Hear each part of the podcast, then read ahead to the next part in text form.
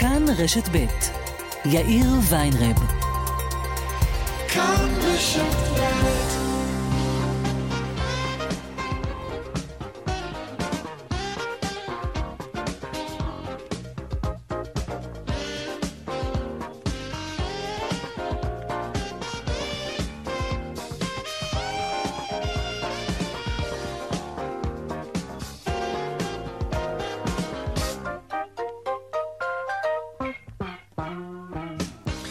ארבע וכמעט חמש דקות, כאן צבע הכסף ברשת ב', יום שני, שלום לכם, העורך רונן פולק, בהפקה יעל קטנה שקד, טכנאית השידור שלנו היום היא נויה משיח, הדואל של צבע הכסף, אתם יודעים, כסף, כרוכית, כאן נקודה או אר ג'י נקודה איי אל, אני יאיר ויינרב, מעכשיו עד חמש, אנחנו מיד מתחילים.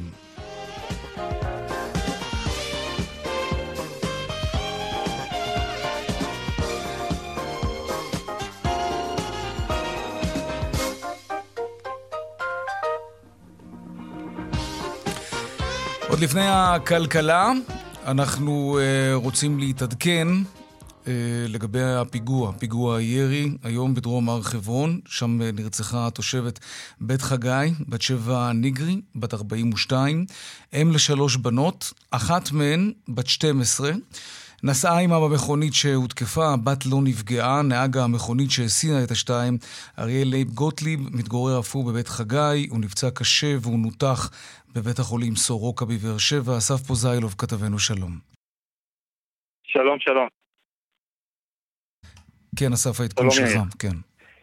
כן, אז uh, הפצוע, נהג הפצוע, ישראל uh, ליב גוטליב, uh, יצא מהניתוח בבית החולים סורוקה, בני המשפחה שלו uh, פגשו אותו וראו אותו. Um, הוא הגיע לבית החולים במצב קשה, סבל מפציעות ירי גם בידיים, גם ברגליים. בעצם חייו ניצלו, כך סיפר uh, גיסו, שכבר נשמע אותו, הוא סיפר שלמרות הפציעות, אחרי שהרכב שלו רוסס בכדורים, הוא הצליח לתפעל את הרכב, הצליח עדיין להמשיך ולנסוע. עם הפצועה אנושות שלאחר מכן נפטרה במכוניתו ועם הילדה שלה במכוניתו, הצליח לנסוע כדי לנסות לקבל עזרה. סיפר לנו הגיס ש... ארי היה בעצם בדרך חזרה מקניית ספרים עבור בית הספר לששת ילדיו, והיה בדרכו בחזרה הביתה, הוא לקח טרמפ את שכנתו הגננת, היא אותה הרוגה. נשמע דברים שאמר לנו הגיס בבית החולים סורוקה. הנה. מחבל ארור מנצל את כל ההקלות בכבישים שעושים לטובת האויב הערבי, על מנת שהוא יוכל להמשיך בשגרת חייו בין פיגוע לפיגוע, ופוגעת בנו המתיישבים פעם אחר פעם. אני רוצה לנצל את הבמה ולפנות לממשלת ישראל ולעומד בראשה, מר בנימין נתניהו. אנחנו לא רוצים לשמוע את המשפט הזה שידינו תשיג את המרצחים. לא כך נלחמים באויב. כן. כן, אלה הדברים של הפצוע ישראל, ליאור בסורוקה. תודה, אסף פוזילוב, על הדיווח הזה. כרמל דנגור, כתבתנו, שלום. המצוד אחרי המחבל או המחבלים נמשך.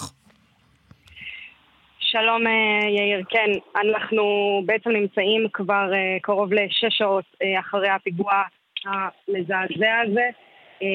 המחבלים נמלטו ככל הנראה לכיוון חברון, יש כניסה לחברון שסמוכה מאוד, כניסה הכניסות לחברון סמוכה מאוד לזירת הפיגוע, ובעצם ממש סמוך לזירת הפיגוע ישנה עמדה צבאית, ישנו פילבוקס, והוא היה מאויש בלוחמי צהל שמשום מה או שלא שמעו את הירי או ששמעו את הירי אבל לא הבינו שמדובר בפיגוע, אבל הם לא זיהו את הסיטואציה, לא זיגו את הפיגוע ובעצם לא השיבו בירי לעבר המחבלים. אנחנו מניחים שמדובר ביותר ממחבל אחד, כי בעצם הרכב שבו נסעה החוליה נסע מאחורי הרכב הישראלי ואז עקף אותו בחדות ופתח לעברו בירי, המחבלים פתחו לעברו בירי, ככה שאנחנו מניחים שהיה מחבל אחד שנהג ומחבל אחד שירה.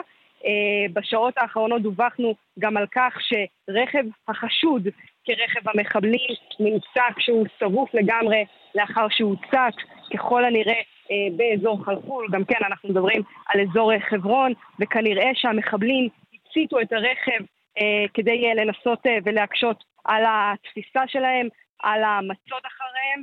זאת תמונת המצב כרגע בשטח. כרמל דנגור, תודה רבה. שלום לפרשניתנו כרמל המנשה. שלום יאיר, כן, כוחות הביטחון מתוגבר ב-עשרים ושלושה גדודים ועוד כוחות שהובאו, עוד סד"כ שהובא עכשיו לשטח מחשש לפיגועים נוספים. כפי ששמענו, פיגוע מרכב חולף, המחבלים מבצעים ירי תוך כדי שעוקפים רכב ישראלי. ליד הזירה היה פילבוקס שמאויש עשרים וארבע שבע על ידי כיתת לוחמים. הלוחם בעמדה הבטח את הצומת, שמע את הירי, לא זיהה את הפיגוע. כרגע יש קטר נושם על חברון שדורש עוד כוחות בשטח שיוקפצו, וגם סביב כפרים נוספים. בצהל הקפיצו את יחידת הסיכול, דוב, דוב, יחידות סיכול, דובדבן, כוחות מיוחדים, אה, מאוגדת היוש, מרעול, כטב"מים של חיל האוויר. במקביל נמשך המצוד אחרי המחבל מחווארה. כיום יש עשרים ושלושה גדודים פעילים ביהודה ושומרון. בצה"ל מדגישים שמאז הפיגוע בעצם באשמורת ליד קריית ארבע יחסית לא היו פיגועים באזור חברון. החשש הוא שהפיגועים, הפיגוע היום יגרור אחריו פיגועים נוספים בשטח שהיה שקט יחסי. בצה"ל נערכים גם לפעולות נקם של יהודים, דבר שעלול לפגוע כמובן במרדף אחרי המחבלים. גם המרדף אחרי המחבלים בחווארה נמשך, שם יש כבר את זהות המחבל, אולי גם כאן. אלה הדברים, כוננות רבה, התראות כן. רבות. ותגבור של הכוחות ביהודה ושומרון. פרשניתנו הצבאית כרמל מנשה, תודה. תודה. בת שבע ניגרי, בת ארבעים ושתיים, אם לשלוש בנות, נרצחה בפיגוע הקשה הזה. איחולי החלמה כמובן גם לאריאל ליב גוטליב, שנותח מוקדם יותר בבית החולים סורוקה. עד כאן בעניין הזה, עכשיו צבע הכסף.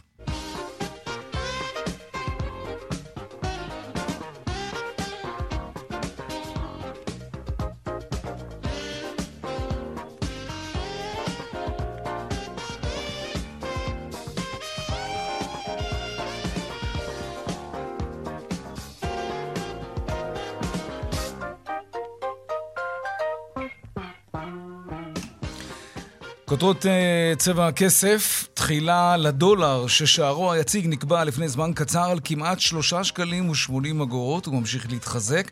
במהלך המסחר היום הוא גם חצה את שער הדולר, חצה לראשונה זה חמש שנים, את הרף הזה של שלושה שקלים ושמונים אגורות. דנה ירקצי כתבתנו, שלום.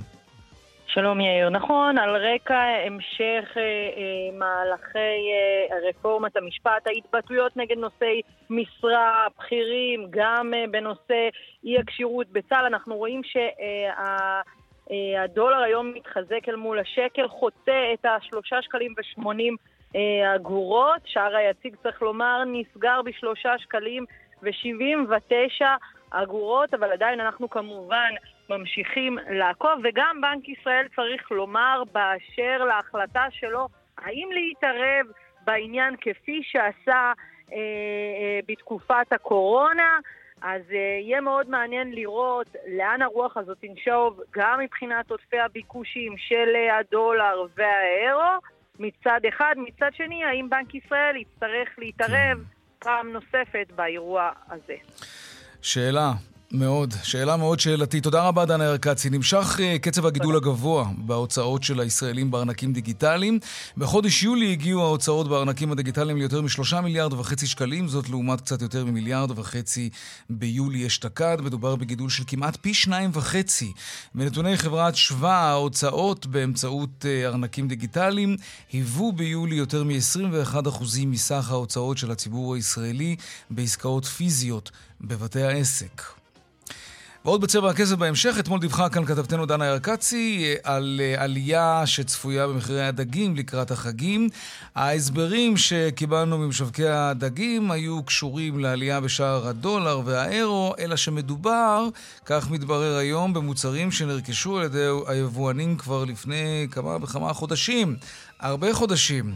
האם באמת העלייה בשער הדולר הפכה לתירוץ הקבוע של בעלי עסקים כדי לייקר את המוצרים שהם מוכרים לנו. עוד מעט נדבר על זה. וגם מחירי הדירות יורדים, אבל בכל הנוגע לשוק הסחירות המחירים עולים. באיזו עיר המחירים עלו בצורה הגבוהה ביותר, וכאן המחירים נותרו דווקא יציבים. נדבר גם על זה. ועוד בהמשך, אחרי שנכנסו לשוק תחליפי החלב, חברת תנובה נכנסת לשוק תחליפי העוף והבקר. בתנובה מעריכים שבתוך עשר שנים כ-חמישה עשר אחוז משוק הבשר והעוף יהיו מבוססים על תחליפי חלבון. עוד מעט נדבר גם על זה, והדיווח משוקי הכספים כרגיל לקראת סוף השעה. אלה הכותרות, כאן צבע הכסף, אנחנו מיד ממשיכים.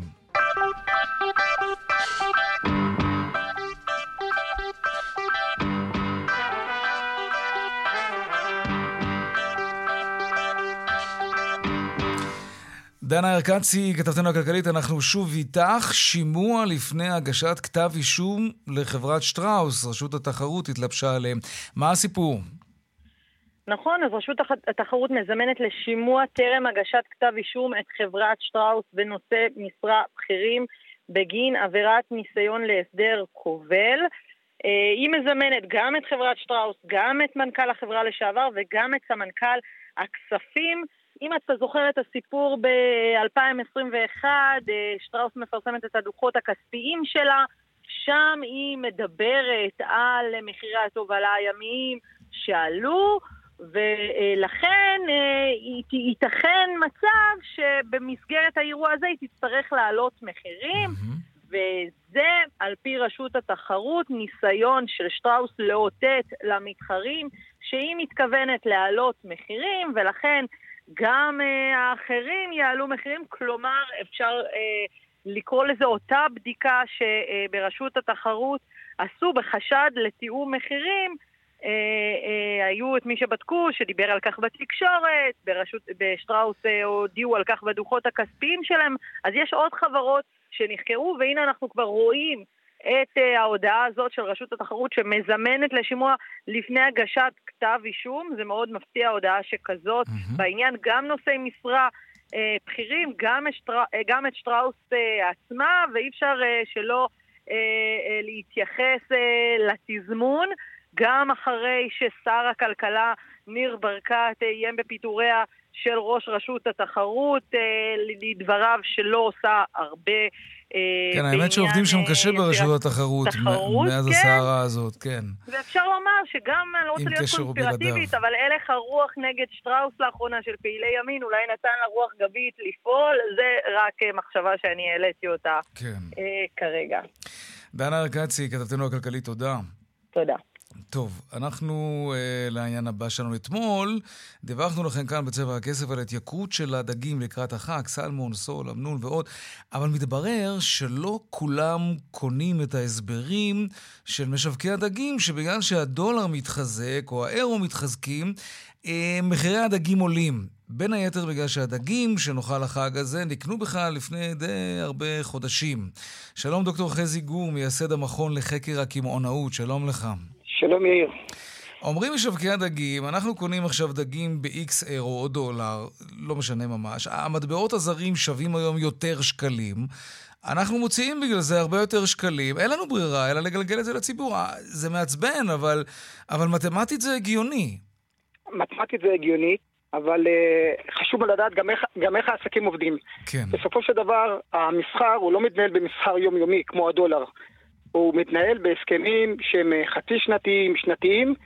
זאת אומרת שיש שני אפשרות שמשלוח אחד הוא קנה אה, סחורה שהדולר היה X, ומשלוח הבא הוא X פלוס שתיים. עכשיו, רוב רשתות השיווק בקטגוריה דווקא של הדגים, כן. הם כבר רכשו את הדגים שלהם וסגרו הסכמים לפני החגים, אף אחד לא מחכה לדקה תשעים במוצרי צריכה מאוד מאוד מבוקשים. שהמטבע החוץ בעצם היה בכלל בערך נקוב אחר. הוא לא נתון לתנודות היומיומיות. של, נכון. של, של הדולר או האירו. בדיוק ככה, אנחנו גם לא רואים, אנחנו לא שמענו מעולם שהדולר צנח, ואז הודיעו לנו בתקשורת, או שתרוצו לקנות מחר דגים, כי, כי המחירים ירדו מחר, כי הדולר צנח. נכון, אין הודעות כאלה, אין. אז יש לנו משהו שאני אה, נזהר מלהגיד את המילה תירוץ, אבל בסופו של דבר, אה, מה שמגיע, והצרכן משלמת, זה מסיבה מאוד פשוטה. הודיעו, הודיעו לאותו כימונאי שהמחירים אמורים לעלות אולי במשלוח הבא, אולי בהסכם הבא, והוא בשביל לשמר את את הערך, כלומר יש לו עכשיו מלאי של דגים, אתמול המלאי היה שווה X, היום הוא שווה X פלוס כמה אחוזים נוספים, והם דואגים במיידית להעלות את המחירים. וזאת אחת הסיבות, אנחנו רואים את זה כל פעם, המחירים עולים ועולים. דרך אגב, הנתונים השנה במחירה הכמותית צנחו, אבל בכסף שנכנסו לרשתות השיווק יש צמיחה של חמישה נקודה ארבעה אחוזים. זאת אומרת, זה לא, זה לא מכמות, זה מהכסף שאנחנו משלמים יותר. נכון. כן. בסופו של תהליך, הדולר, אנחנו חיים על הדולר, מבוססים עליו. כן, זה, זה עלול שכן... להרגיש באמת כאילו עושים פה באמת איזשהו סיבוב. אתה לא רוצה להשתמש במילה תירוץ, אבל על פניו זה כן נשמע ככה, וגם משתמע מהדברים שאתה אומר. בואו נרחיב רגע את היריעה, נדבר לקראת החגים. בדרך כלל, לקראת החגים, הביקושים מאוד עולים. ובכלכלה, כשהביקוש של משהו עולה, אז גם המחירים עולים. ומצד שני, אנחנו כן רואים את התחרות באופן המיטבי שלה לקראת החגים, כי כל רשת רוצה שתבוא ותקנה שם. בשורה התחתונה, בפרספקטיבה לאחור, וגם אולי מה שאנחנו יכולים להרגיש כבר עכשיו, אנחנו משלמים יותר בחגים בגלל הביקושים, או משלמים פחות בגלל התחרות, כי כל רשת רוצה שנגיע אליה?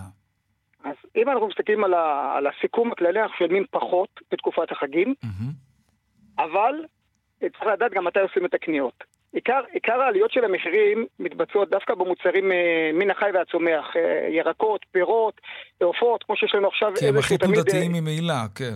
נכון, ודרך אגב, עדיין עוד לא ברורה הסיבה איך אנחנו כל יום אה, משלמים, מחיר שעולה דרך אגב אפילו מספר פעמים ביום, על התפוח ועל העגבניה ועל העוף, וזה חלק מהסיבות שגם הצרכן שמגיע לאותה חנות, אם הוא קנה את העוף היום בעשרה שקלים ומחר הוא קונה אותו בעשרים שקלים, אף פעם, אף פעם לא נתלונן. זאת אומרת, על הקוטג' שמילאנו אותו בעשרים אגורות, אה, כולנו צעקנו, ופה זה עולה בעשרות אחוזים, ואף אחד לא מדבר עליו. איך אתה מסביר את זה באמת? כי זה, אחרי הכל, זה סוג של אה, תרבות שכבר קיבלנו פה, ואנחנו מסתכלים על זה ש...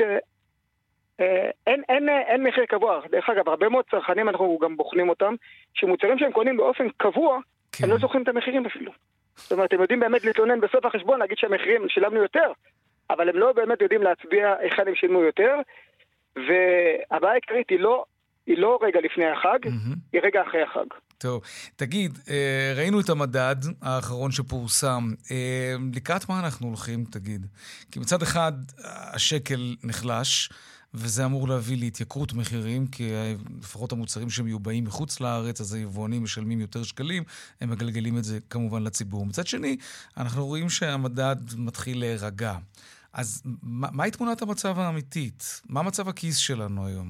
אז, אז אני אגיד משהו בכנות. אנחנו נמצאים היום במצב של חוסר ודאות. זאת אומרת, כל מי שיפרש את זה אחרת, אני קשה לי להסכים עם זה. זאת אומרת, אנחנו נמצאים במצב שאני חושב שהמדינה הזאת לא הייתה הרבה מאוד שנים, אם בכלל, במצב של חוסר ודאות, זאת אומרת, השפעות ומסרים שמקבלים מהתקשורת, מהבנק, אנחנו רואים גם, דרך אגב, גם, גם את הריבית. גם שהריבית, אם עכשיו ננתח אותו, היא סוג של משהו עצום, אבל הוא הגיוני.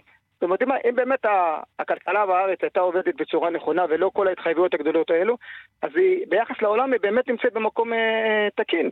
אבל בשנה אחת שמקבלים גם את הריבית, גם את שער הדולר, וגם, וגם את כל התהפוכות של השנה האחרונה של עליות המחירים, זה משהו שבאמת, אה, אותי אישית זה אה, מפחיד. זאת אומרת, אבל אין שובה לדעת, כי במצב הנוכחי גם הדולר יכול לצלוח לנו חודש הבא, ואנחנו... אה... נכון. ואז נראה באמת אם היבואנים יורידו מחירים, אגב, עם השקל התחזק. אז לזה, לזה, לזה אל תצפה. לא לצפות, אתה אומר. טוב, נעלה אותך גם אז לשידור. דוקטור חזיגור, מנכ"ל המכון לחקר הקמעונאות, תודה רבה. תודה לכם, להתראות. עכשיו אנחנו נדבר על שוק השכירות, מה קורה שם כבר כמה חודשים שיש מגמת עלייה בשכירות, וזה מבאס כשלעצמו, אבל גם מבאס כפליים, כי אנשים לא קונים עכשיו דירות, כי אין להם כסף, בגלל המשכנתאות היקרות והריבית שעלתה, ועכשיו נהיה גם יותר קשה לשכור דירה. ממש מלכוד כזה. שלום רמי רונן, מנכ"ל וויצ'ק. שלום לך ולמאזינים. על איזו התייקרות אנחנו מדברים? חודש אחרון ביולי, חודש אחרי שלושה חודשים של התייקרות של כמעט אחוז לחודש, חודש של דווקא קצת מגמה מעורבת, עדיין בממוצע ארצי אפס נקודה שישה אחוז עלייה, אבל יש גם מקומות שאנחנו רואים ירידות, או באשדוד, בנתניה, בראשון, בחולון, ירידות שיכולות להגיע גם לאחוז. Mm-hmm. מה שאני חושב שמאפיין את יולי, שזה המשך של יוני, זה גידול משמעותי בהיצע. אנחנו רואים, להבדיל מחמשת החודשים הראשונים של השנה, שהיצע הדירות היה קטן, בחודשים יוני ויולי ההיצע גדל. מה מסביר את זה, אגב? זה חלק ממה שקצת מוריד את המחיר, הוא עוצר את ה... סביר להניח שזה זה, כן, זאת אומרת, כי יש יותר דירות שמתחרות על מספר קבוע של סוחרים. נכון, אתה צודק שדרך אגב במה שאמרת, שהמספר של המבקשים גדל, אבל כמות הדירות בחודשים האלה גדלה יותר, אני חושב ש... אבל מאיפה? מאיפה צעצו הדירות האלה פתאום? אנחנו מדברים על קיפאון של כמעט שנה. כן, אני אנסה להסביר, אתה יודע... חלק מזה זה עובדות, וחלק מזה זה אולי איזשהו ניסיון לנתח את השוק. העובדות הן שמה שאנחנו רואים באזור המרכז, בעיקר בתל אביב, דירות שהיו מושכרות טווח קצר, Airbnb, חוזרות לשוק. Okay. מן הסתם יש קצת פחות תיירות ארצה כרגע, mm-hmm. מהנסיבות שאנחנו מכירים. כן. זה יכול להסביר חלק מהעניין, ואני חושב שמה שמסביר יותר, זה היום רצון של בעלי דירות באמת להחליף סוחרים, וליהנות מעליית המחירים שהראה, בשנים האחרונות. צריך לזכור שבעלי דירות לא מזכירים כל חודש מחדש. בדרך כלל אתה עושה חוזה בישראל לכמה שנים, בממוצע דייר גר בדירה בישראל, בדירה להשכרה שנתיים וחצי, ובשנתיים וחצי האחרונות, מחירי השכירות עלו ביותר מ-עשרים אחוז.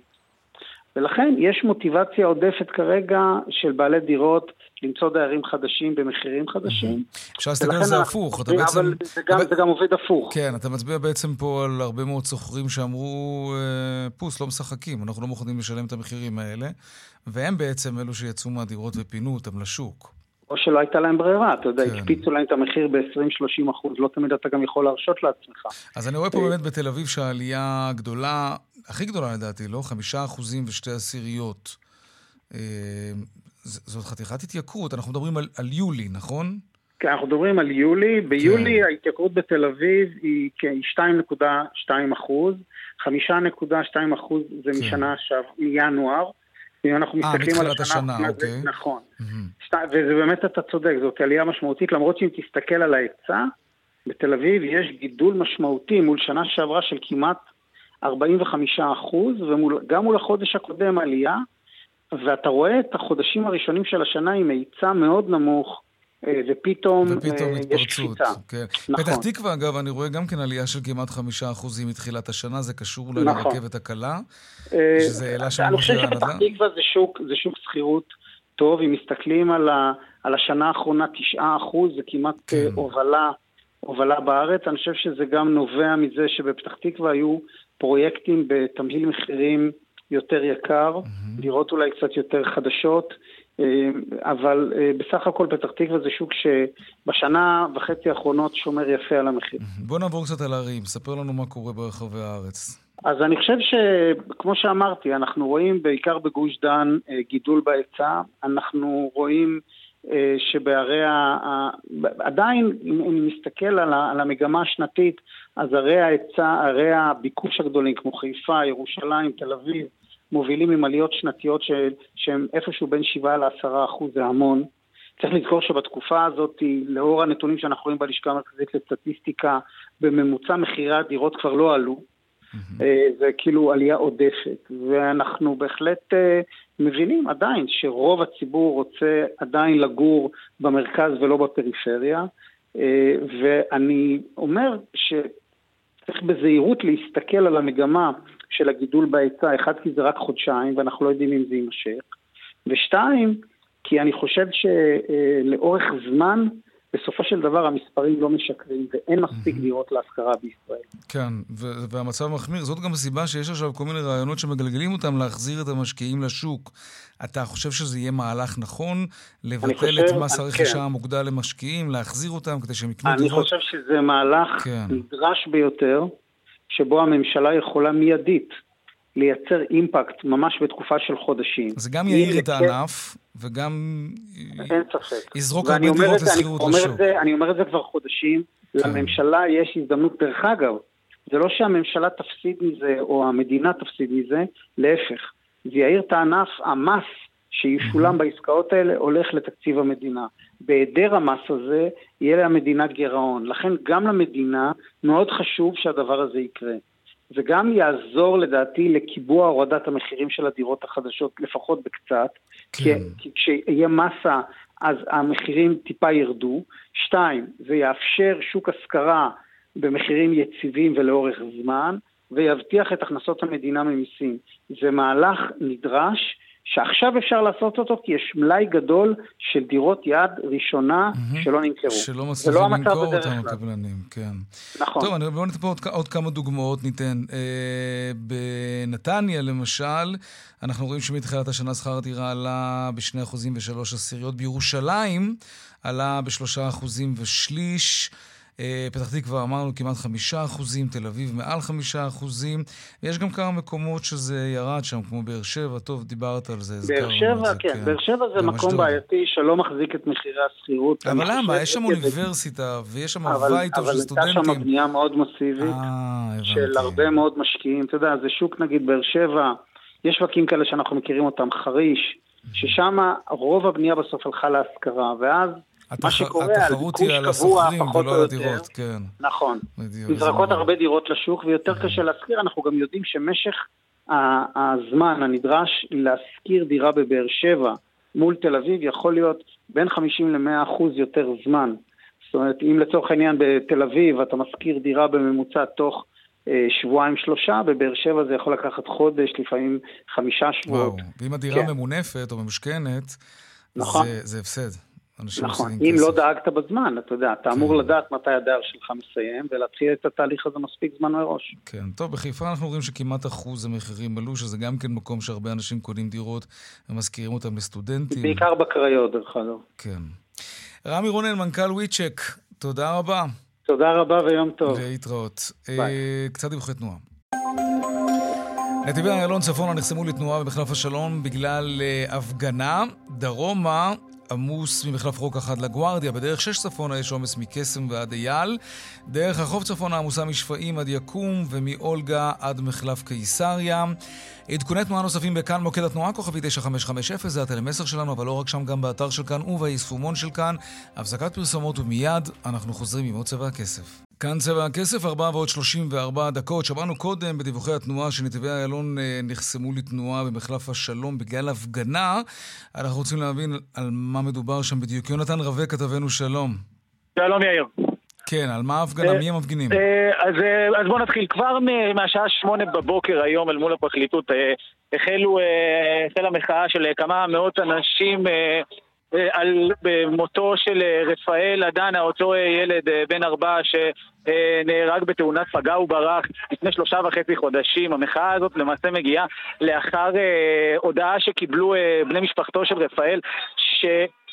עתיק, שעתיק שעבר לפרקליטות נסגר כנגד אחת מהאנשים שהיו ברכב הדורס. על כך יצאו בני משפחתו ועוד רבים למחאה כנגד ההתנהלות של הפרקליטות והטיפול שלה בתיק הזה כרגע.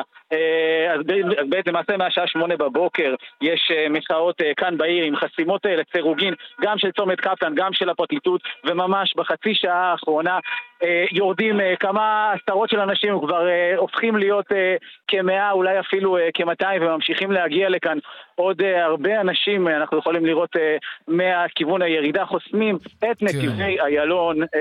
אנחנו שומעים ברקע את ההפגנה, אם תוכל באמת להסיץ את הטלפון, או לא את הטלפון, יש לנו פיד אחר. כן, שנשמע קצת את המפגינים שם. כן.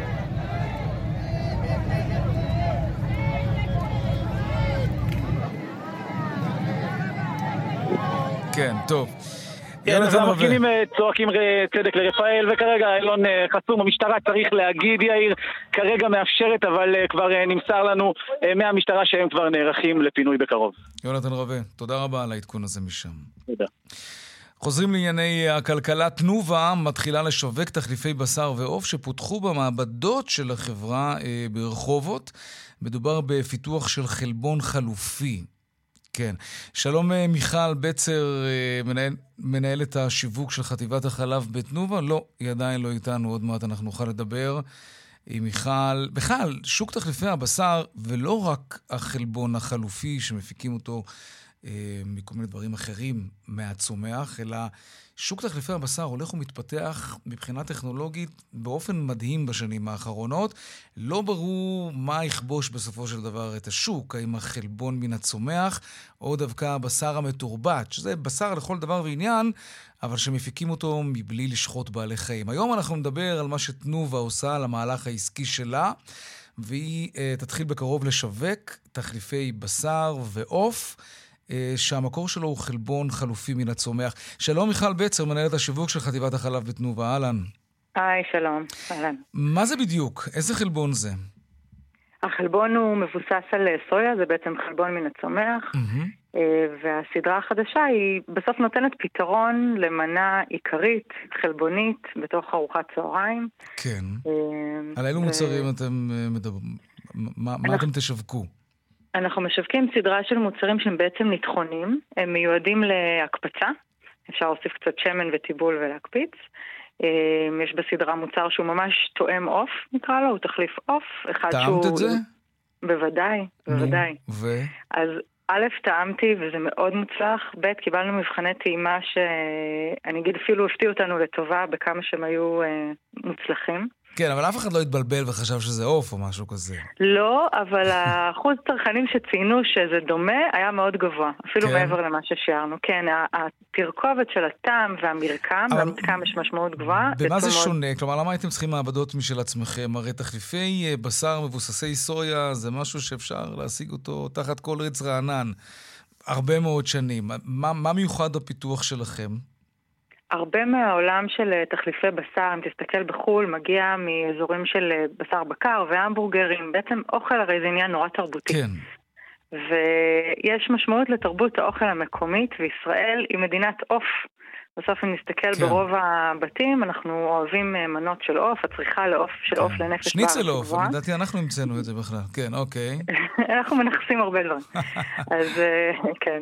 אז ישראל היא מדינת אוף, וגם במקרה הזה, כמו גם בקטגוריות אחרות שאנחנו פועלים בהן, יש משמעות נורא גבוהה לטעם המקומי, לטיבול המדויק, למרקם המדויק. אז בגלל זה פיתחתם את זה כאן. כן, תגידי, והמחיר, נגיד קילוגרם אה, חלבון חלופי, קילוגרם של המוצר שלכם, אה, תחליף אוף, לעומת אה, קילוגרם אוף.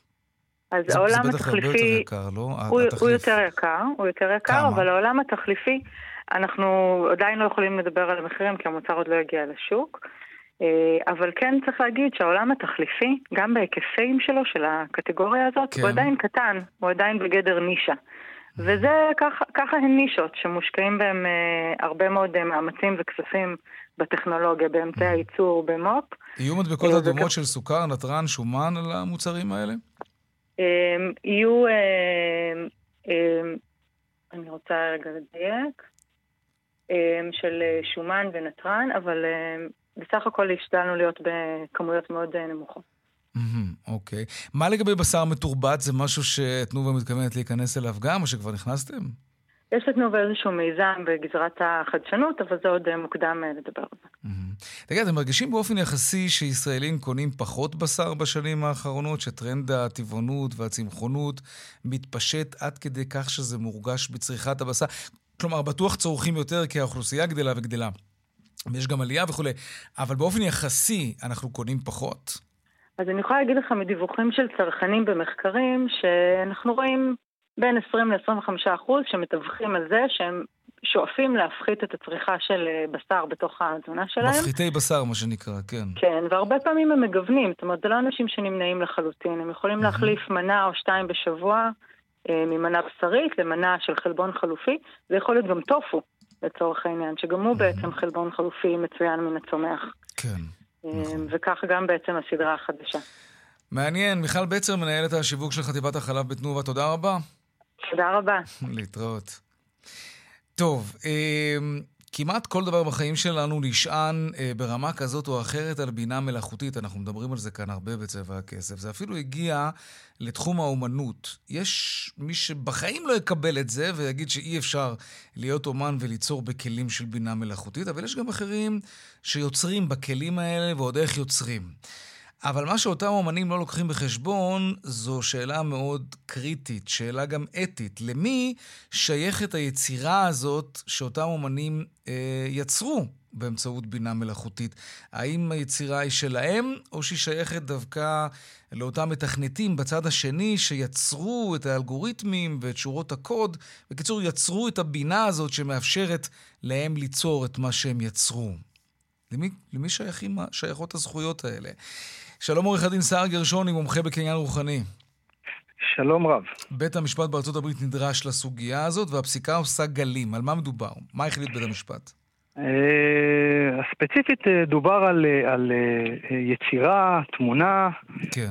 סטיבן תאלר, שהוא מחלוצי הבינה המלאכותית כבר שנים רבות, והוא מאתגר לא מעט מקומות בעולם, כולל בישראל גם כן בתחום הפטנטים. כן. הוא הגיש ספציפית הפעם יצירה, הוא ביקש לרשום אותה במרשם זכויות היוצרים בארצות הברית. יצירה שהוא יצר באמצעות בינה מלאכותית. נכון, כן, כן. הוא הבהיר שמי שיוצר זה, מי שיצרה זה הבינה המלאכותית, וניתן פסק דין שדחה וקבע שכדי שיהיה זכויות יוצרים, צריך להיות יוצר, והיוצר צריך להיות אנושי.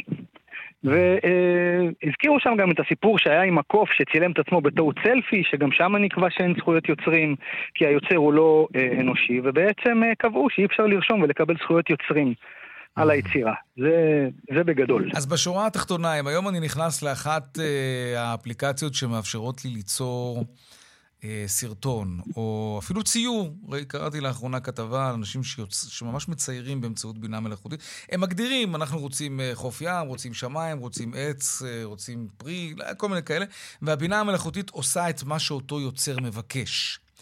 יצרתי תמונה, היא מושכת הרבה תשומת לב, אנשים רוצים לקנות אותה לצורך העניין. למי שייכת התמונה הזאת? לי כמי שהפליג בדמיון, או לאפליקציה שבעצם אפשרה לי ליצור את מה שהדמיון המופרע שלי רצה?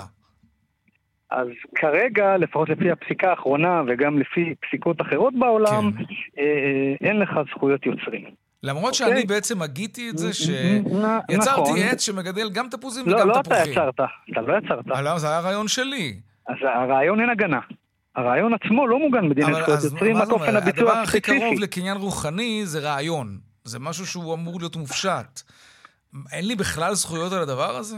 לא, על רעיון אין זכויות, ובעצם עצם הביצוע הוא זה שקובע, ומי שביצע זה המכונה. עכשיו, מצד אחד תבוא ותגיד, אוקיי, אז מה, זה הסוף של דיני זכויות יוצרים? אני מאמין שלא, אני מניח ש... יגיע איזשהו בית משפט שיצטרך לבחון ויצטרכו לשים איפשהו את הגבול. זאת אומרת, יש הבדל בין אם לקחת, נגיד, ל-איי איי ולהגיד לו, תקשיב, אני רוצה תמונה עם שמש, ירח, כוכבים ותן לי קצת ירוק, לעומת מישהו שיושב ארבע שעות ופשוט עושה ספסיפיקציות, ואחרי זה מה שיוצא לוקח ואומר תשנה ותוסיף גוונים פה ותוריד, עד שזה ממש הפועל היוצא. אני מניח שיהיה איזשהו קו שבו בית המשפט יבוא ויגיד, אוקיי, עכשיו התפקיד של של המכונה היה ממש רק טכני, והוא לא בעצם משתמש ב, ב, ב, ביכולת החישוב בשביל ליצור, אלא היצירה באמת הייתה ברמה כזאת של של של מי שנתן את ההוראות, אבל זה צריך להיות משהו ממש ממש לא יודע, משמעותי. זה נראה לי לא לא לא כל כך הוגן, כי זה, זה כמו שיצרני קנבס או יצרני צבעים יתחילו להגיד הזכויות הן שלנו כי התמונה לא הייתה כל כך יפה אם לא הצבעים שיצרנו לצורך העניין. אבל רגע, ברמה הפרקטית, אנשים מאזינים שלנו שמשתמשים בבינה מלאכותית כדי לצייר ציור, ואחר כך הם מדפיסים אותו, ואחר כך הם רוצים למכור אותו, הם, הם לא יכולים? רק בינינו בשקט, כן. אם אף אחד לא יודע שבינה מלאכותית יצרה, אז אתה יכול לבוא ולומר שזה אתה, אוקיי? כן. אבל, אבל חוק בצד, כרגע לפי הפסיקות, גם בנושא של פטנטים, גם בנושא של יצירות, אז כן, ברגע שהגורם האנושי, שזה הבסיס שחייב להיות ביצירה כדי שיהיה יצירתיות, לא, לא, לא משחק תפקיד, אז, אז אין בעצם זכויות יוצרים, לפי הפסיקה שקיימת כיום. זה די מדהים בעיניי, אבל טוב, זה, זה דרך אגב, אותו, סטי, אותו, כן. נכון, אותו סטיבן תאלר גם אה, הגיש פה בישראל שתי בקשות לפטנט, אה, אה, שהרשם לפני מספר חודשים דחה, כן. בדיוק באותו נימוק, עכשיו זה בבית משפט מחוזי, אה, הוא ניסה גם באוסטרליה, הוא ניסה ב... אה, באנגליה, בהרבה מקומות, ובינתיים כולם, הגישה היא אותה גישה. זאת אומרת, מכונה או משהו שהוא לא אנושי, לא יכול ליצור. טוב, זה לא נכון, אבל... כי אתה מדמיין את זה, ואתה הוגה את זה, ואתה הופך במוכיח, ואתה מחליט ונותן פקודה למחשב. המחשב אולי עושה את זה יפה מאוד, סבבה, פנק אותו בעוד זיכרון, אבל זה לא... זה לא הזכויות שלו, וגם לא מי שעומד מאחור. אני, אני, אני, כמו שאמרתי, אני חושב, אני חושב שיגיע איזשהו שלב שבו יצטרכו לבחון ויגיד, אוקיי, הוא נתן מספיק פקודות, או מספיק זה שזה עבר מהקטע של הרעיון, מהרגע של הרעיון והחזון, אל ממש ספציפיקציות רציניות. תמיד, תמיד הטכנולוגיה מקדימה את האתיקה. את האתיקה ואת המשפט. ואת המשפט, תמיד המשפטנים והפילוסופים רודפים אחרי הטכנולוגיה, מנסים להדביק אותה. רגע, אוקיי, יופי של דבר יצרתם, אבל מה אנחנו עושים עם זה עכשיו? עורך הדין סי גרשוני, מומחה בקניין רוחני, תודה רבה. תודה רבה לך, להתראות. להתראות, דיווחי תנועה.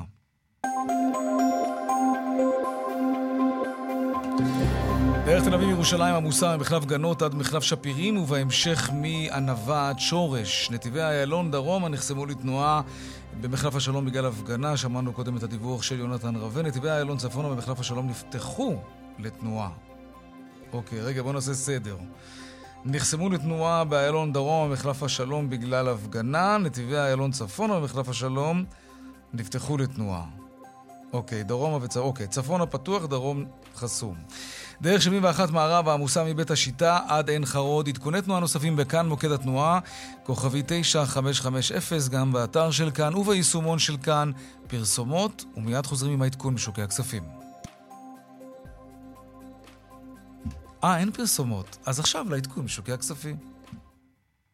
לא. כן. הנה.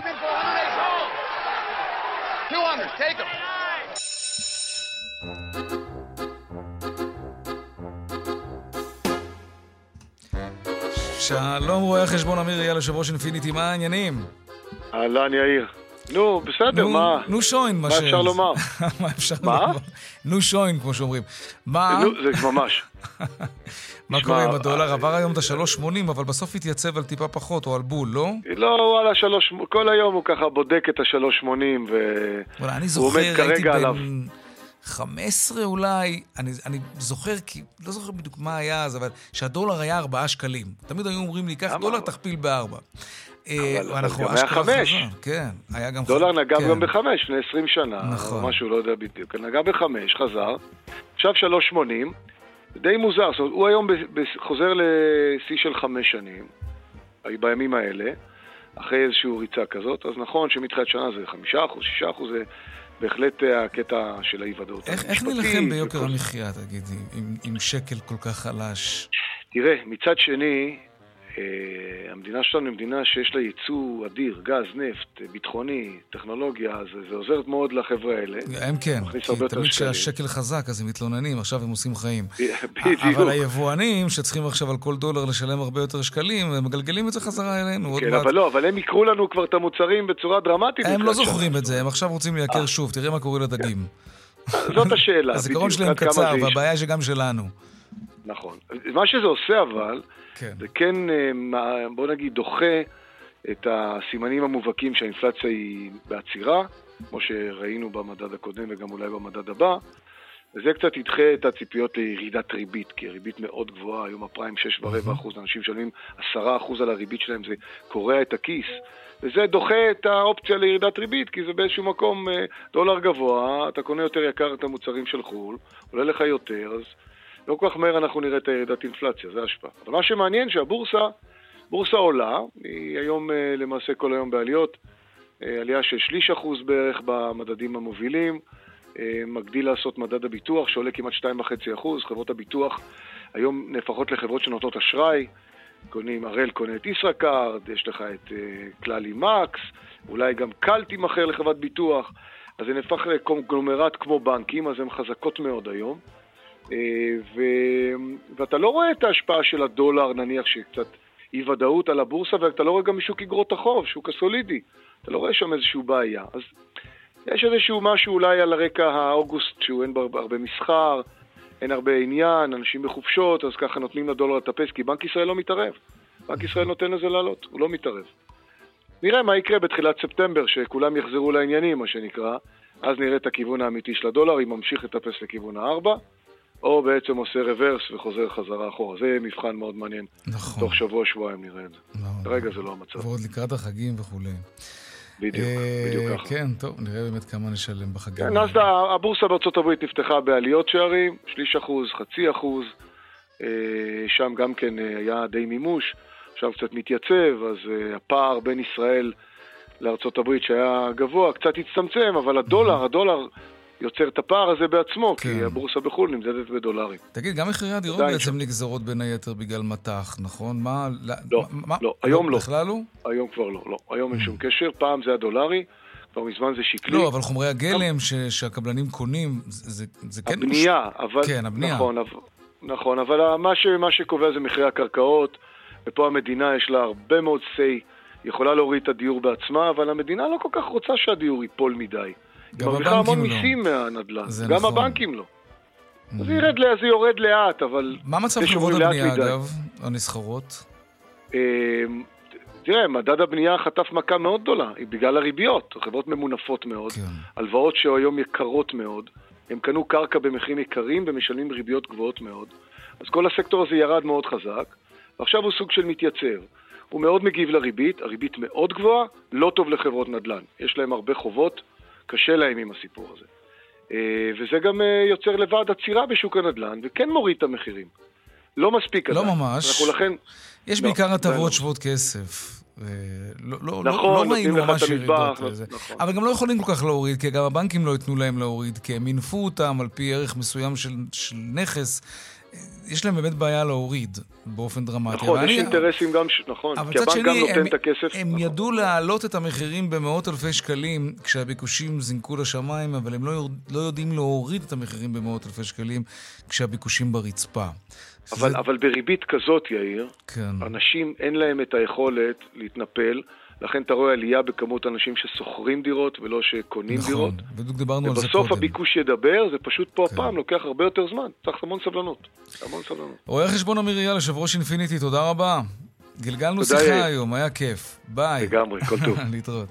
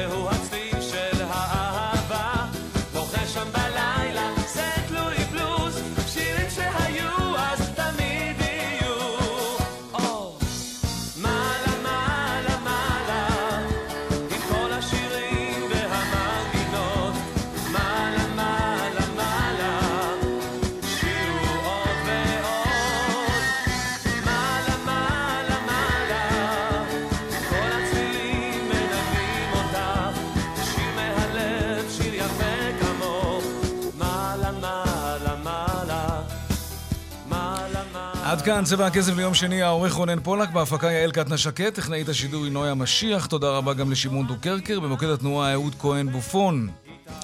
הדואל שלנו כסף, כרוכית כאן נקודה או אר ג'י נקודה איי אל, אני יאיר ויינרב, את כל הכתבות והמשדרים שלנו, רדיו וטלוויזיה, אפשר למצוא ביישומון כאן בוקס, לטלוויזיות חכמות וביישומון של כאן כמובן. מיד אחרינו בנימיני וגואטה, נשתמע כאן שוב מחר בארבע אחר הצהריים, רונן פולק יהיה כאן, ערב טוב ושקט שלנו, שלום שלום.